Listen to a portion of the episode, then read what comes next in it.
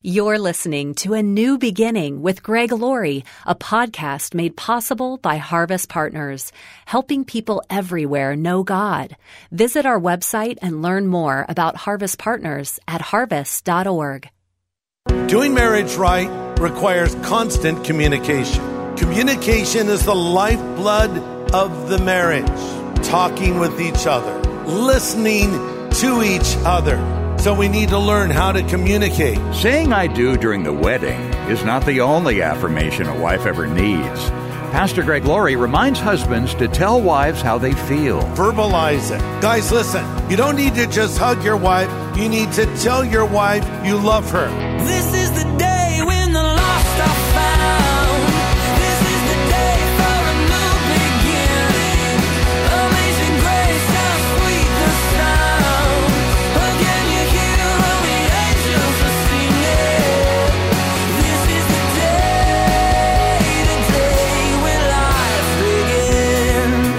was created by God. It's a perfect union of two imperfect human beings. So it's no surprise that matrimony isn't always rainbows and butterflies. There are issues that arise that can frustrate the harmony in the home. But as we'll learn today on A New Beginning, there are biblical principles that can restore the peace and tranquility that makes home feel like home. Today, Pastor Greg Laurie presents a message called How to Do Marriage Right insight we can put into practice today.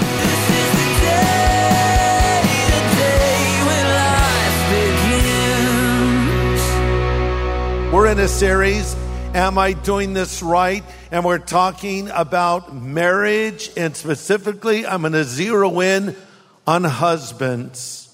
The Bible gives us all the information we need to know about how to have a strong marriage, and a lot of us aren't even aware of what it says. So there's so many passages I could turn to, but I'm going to start with Ephesians chapter 5, verses 31 to 33. For this reason, a man shall leave his father and mother and be joined to his wife, and the two shall become one flesh. This is a great mystery, Paul writes, but I speak concerning Christ and the church. Nevertheless, let each one of you in particular so love his wife as himself, and let the wife see that she respects her husband. Here's point number one if you're taking notes God created marriage. The Bible begins with a wedding in the book of Genesis, and it ends with a wedding when the bride and the bridegroom are joined together. Point number two to have a marriage that works requires you to do two essential things. What are they? You are to leave and you are to cleave. That's found right there. For this cause shall a man leave his father and mother and be joined to his wife or cleave to his wife in verse 5. Now you're still a son to your parents or a daughter to your parents or a sister or a brother, but now a new family has formed. And this new family, this new union between a man and a woman must take precedence over all other family relationships. The closest relationship outside of marriage is specified here, a son to his parents. So now this is the new family unit and the primary responsibility now is to be a good husband or a wife and in time to be a good father or a mother. The husband's primary commitment must be to his wife and hers to him. And periodically I must take stock of my marriage and ask myself the question, is there any relationship that is infringing on my relationship with my spouse? Or is there anything I'm engaged in that is taking away from my marriage? Is this making my marriage weaker or is it making it stronger? Point number three. Men hold the key to a happy and working marriage. Men hold the key to a happy and working marriage. Ephesians 5 verse 25. Read it with me. Husbands, love your wives, just as Christ loved the church and gave himself for her, that he might sanctify and cleanse her with a washing of water by the word, that he might present her to himself as a glorious church, not having spot or wrinkle or any such thing, and that she should be holy and without blemish. So, here's the conclusion. So, husbands ought to love their wives as their own bodies, and he who loves his wife loves himself. So important. You know, it's interesting to note that Paul has three times more to say to husbands than to wives. So, gentlemen, start your engines. Game on. See, in many marriage relationships, the husband is passive at best and sometimes even resistant. In so many marriages, the wives are the ones taking the initiative spiritually. But according to scripture, husbands should be taking point. Husbands should be leading. Husbands should be loving their wives as Christ loves the church. They're thinking, oh, Greg, give me a break.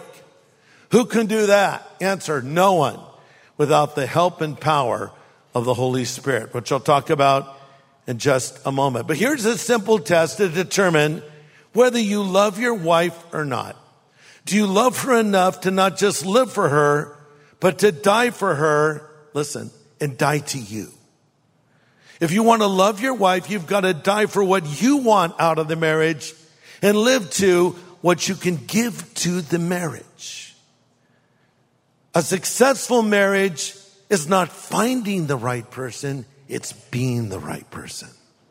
Okay? It's, it's on you. This is addressed to husbands and wives, by the way. Oh, he needs to do that. Well, she needs to change this. That may all be true. Start with you. You see, this is the idea. You put the needs of your mate above your own. You make it more about them than you make it about you. But here's the cool thing. What does Paul tell us to do? Love your wife as Christ loves the church. Okay, we're the church, right? We're the bride of Christ. Why do we love Jesus right now? The answer is found in the Bible, First John. We love him because what? That's it. We love him because he first loved us. Jesus took the initiative. Jesus showed his love in a tangible way to us.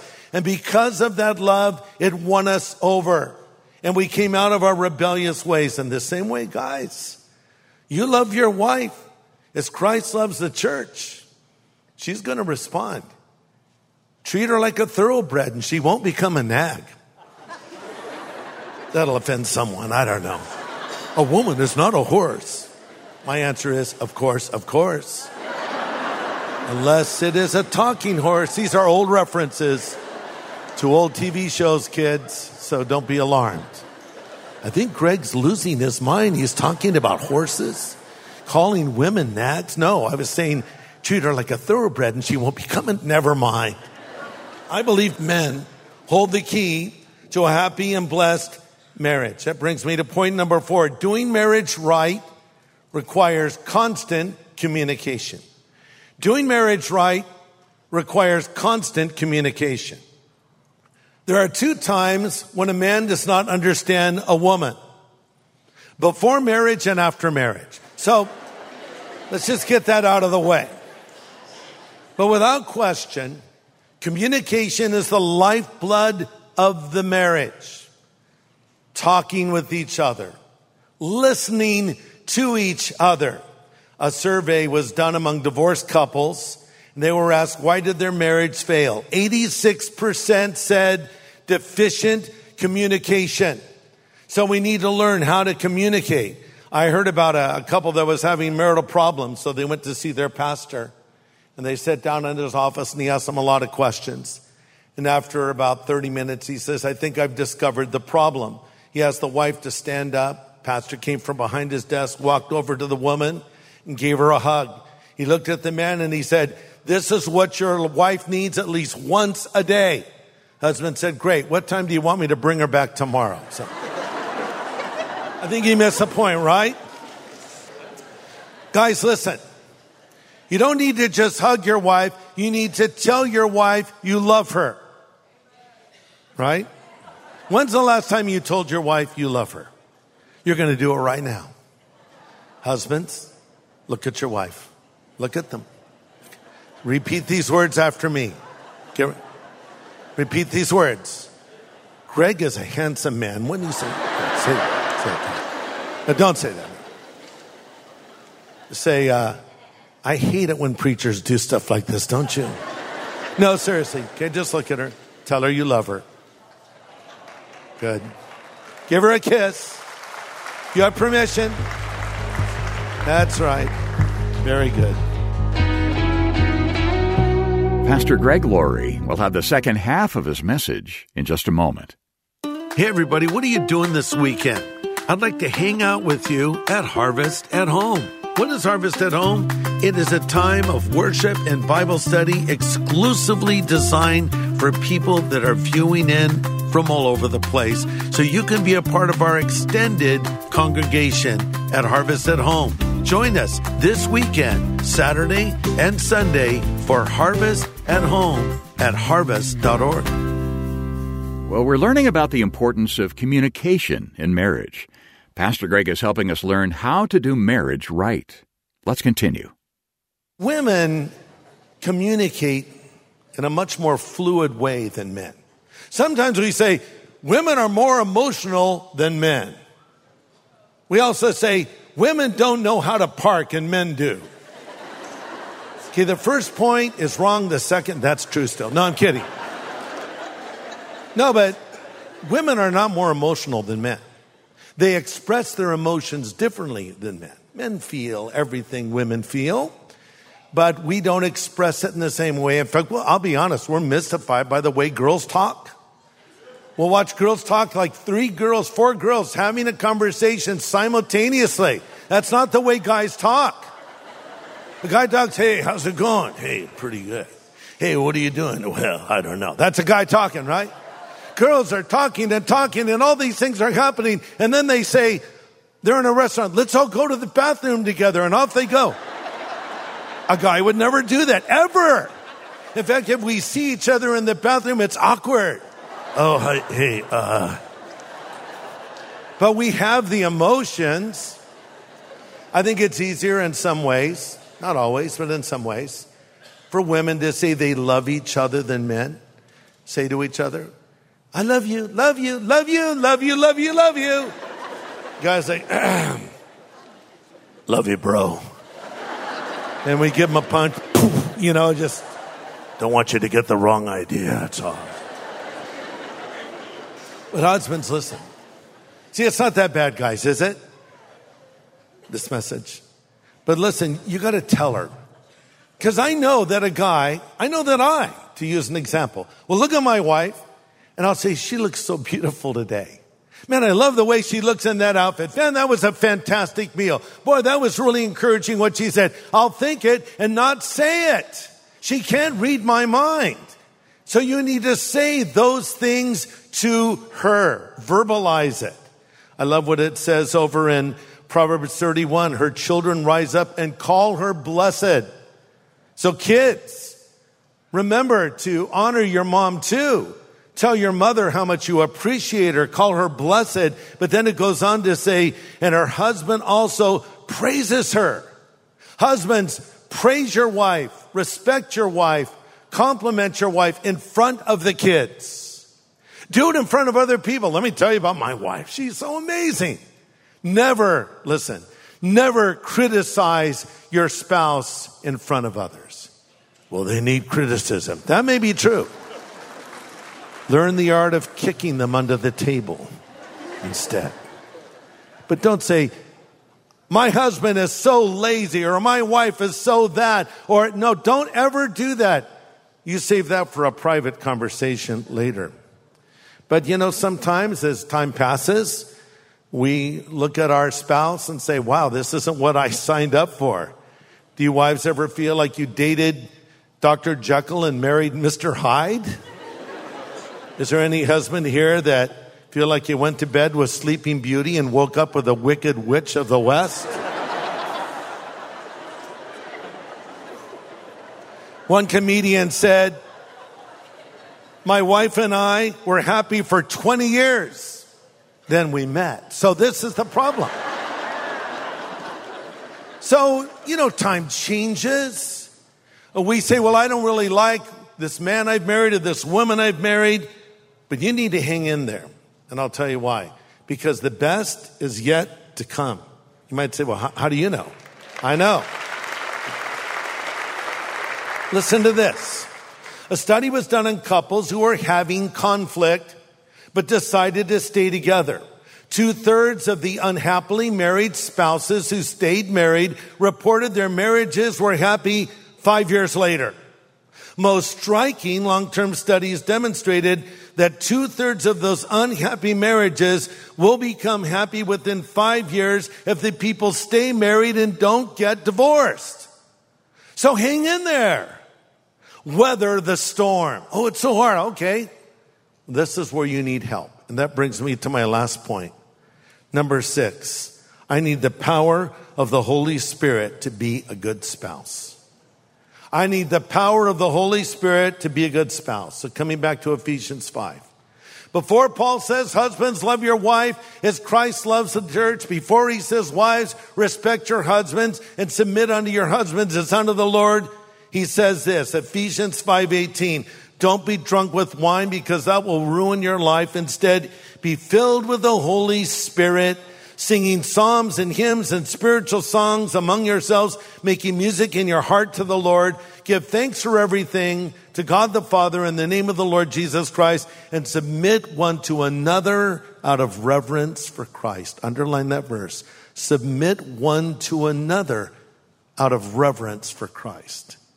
What does that mean? To submit means to get underneath. No, it's not just about a wife submitting to a husband. It's about a husband submitting to a wife. Let me put it another way. It means that you're supporting her. You're helping her.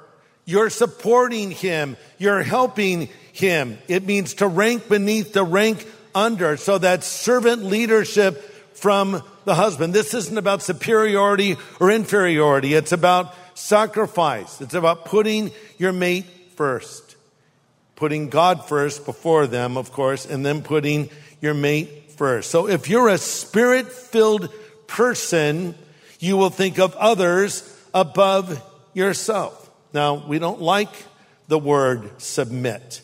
We don't like uh, the idea of ranking under someone, but that's because we're selfish when we should be selfless. If I'm spirit filled, I'll put someone else above myself. Most marriages fail because people don't do what the Bible says and they make it all about themselves. So let me wrap this up. I'll talk about this more next time. Then I'm going to talk to the wives a little bit. So, husbands, make sure you come back with your wife. wives, make sure you show up, all right?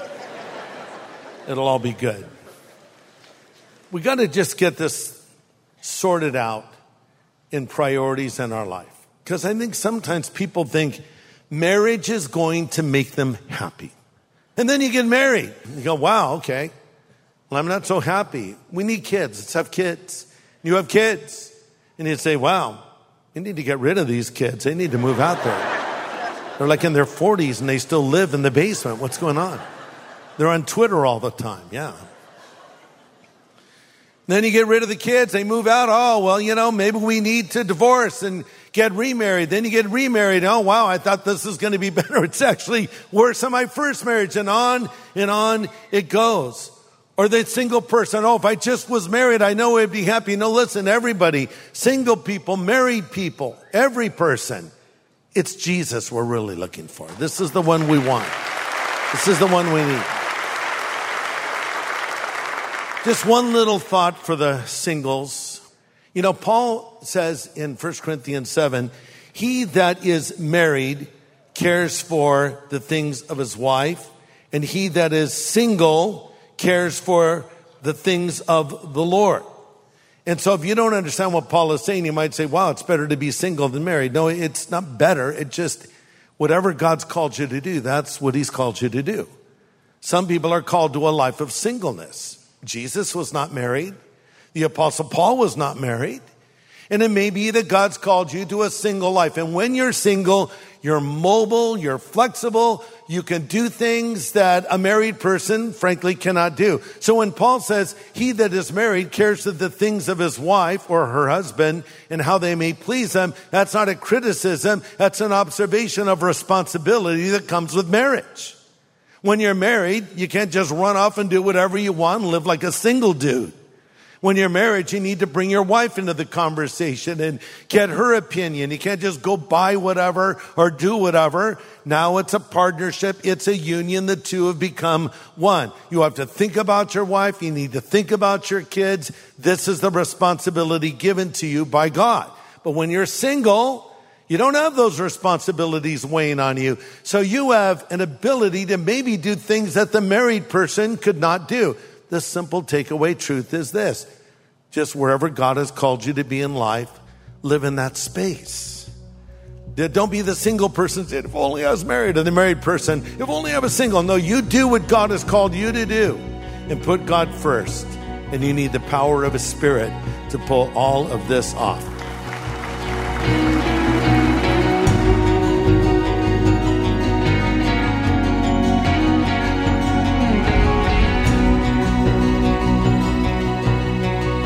Great insight today on A New Beginning. Pastor Greg Laurie has brought us a message called How to Do Marriage Right. And as he mentioned, there's more marriage insight coming next time. And he has one more comment from the message today before we go, so stay tuned. Uh, over to you, Pastor Greg. I'm speaking with Randy Alcorn, and he has written a book called Heaven for Kids that we're offering to our listeners for their gift of any size. You know, there's some misconceptions about heaven. I've heard it said, in fact, it was said to me after our son Christopher went to be with the Lord 14 years ago. Well, God must have needed another angel in heaven. Hmm. Uh, we don't really become angels when we get to heaven. Maybe you could address that. Are we different than angels? Do people become angels? How does that all work? Right. That is a huge misconception. And there's one verse when taken out of context that I think uh, people have used to support that idea. And that's uh, when Jesus said that in the resurrection, we will not be married or given in marriage, uh, but we will be like the angels. Okay. That's just one specific sense in which we'll be like the yeah. angels and in terms of not being married. But he's not saying we'll be angels. Uh, there's many aspects in which we are like angels and that we're intelligent beings and communicative and all of that. Uh, but they're not made in the image of God. We're not angels. Right. Never in the Bible do you have uh, people uh, with wings and hails around their head and, you know, all of that people are different. We are God's image bearers. Uh, we will be that for all eternity. So you don't become an angel when you die. If somebody says, well, oh yeah, my loved one died and now they're my guardian angel, that's, that's just not yeah. biblical. Uh, it's wonderful what we will be. We will be redeemed human beings forever and we will get to know angels and probably some who were our guardian angels. Uh, I, I, think uh, Nancy told me uh, just within a few months of, of dying, uh, my wife Nancy, uh, that uh, she said, "You know what? I can't wait to meet uh, my guardian angel or any angels that were assigned to me that will have such great stories to tell me of what what happened oh. behind the scenes and what yes. nearly happened that they rescued oh, me from." My. That's right. Well, those are just some of the insights you'll find in this book that we're offering you this month for your gift of any size to Harvest Ministries and our radio broadcast, A New Beginning. It's called Heaven for Kids written by that guy you were just listening to. His name is Randy Alcorn. You're going to love this book. Yeah, you will. And what a great resource to help your kids or your grandkids understand what's waiting for them in eternity, especially if they're asking those questions, especially if a friend or loved one has recently passed away. What an important tool to help you give them perspective. And we'll be happy to send this important resource to thank you for your investment and keeping these insights coming your way each day here on A New Beginning. So contact us today for your copy of Heaven for Kids. We won't be mentioning Randy's book much longer, so get in touch right away. You can call us at 1 800 821 3300. We are here around the clock to take your call, 1 800 821 3300 or write A New Beginning, Box 4000, Riverside, California 92514, or go online to harvest.org. Well, next time, as Pastor Greg mentioned, he'll direct his biblical counsel to wives. More from the series Am I Doing This Right? But before we go, Pastor Greg closes this way. You know, when we talk about being spirit filled, I think sometimes we overly mystify it. Oh, the Holy Spirits. We have to say it like that. It's Holy Spirit. No, let's just get it out in the light of day. The Holy Spirit, the third member of the Trinity, wants to fill you. Good thing to do before you even get out of bed in the morning. Lord, fill me with the Holy Spirit. Empower me with the Spirit. Lord, I can't be the husband you've called me to be without this power. Lord, the wife would say, I can't be the wife you've called me to be without this power. The parents would say, Lord, we can't be the parents you want us to be without this power. We just can't do it. That's okay. Let him fill you with that power. Let's pray right now. Lord, fill us with the Holy Spirit. Why don't you pray that out loud? Pray, Lord, fill me with the Holy Spirit. Go, pray it. Fill us, Lord. Help us to be the husbands. Help us to be the wives. Help us to be the parents you've called us to be. Lord, we know how important marriage is. We know the devil hates it. We know it's under attack. I pray for the group of people I'm speaking to right now, and I pray that these marriages would be strengthened. I pray that divorce will not break any bond here. We pray for our homes, and we pray you will strengthen our homes and bless our homes and keep us close to you. Bless our marriages, bless our families, bless our singles, bless every person here, every person watching and listening. Help us to be close to you. We commit ourselves to you now. In Jesus' name we pray. Amen. Amen.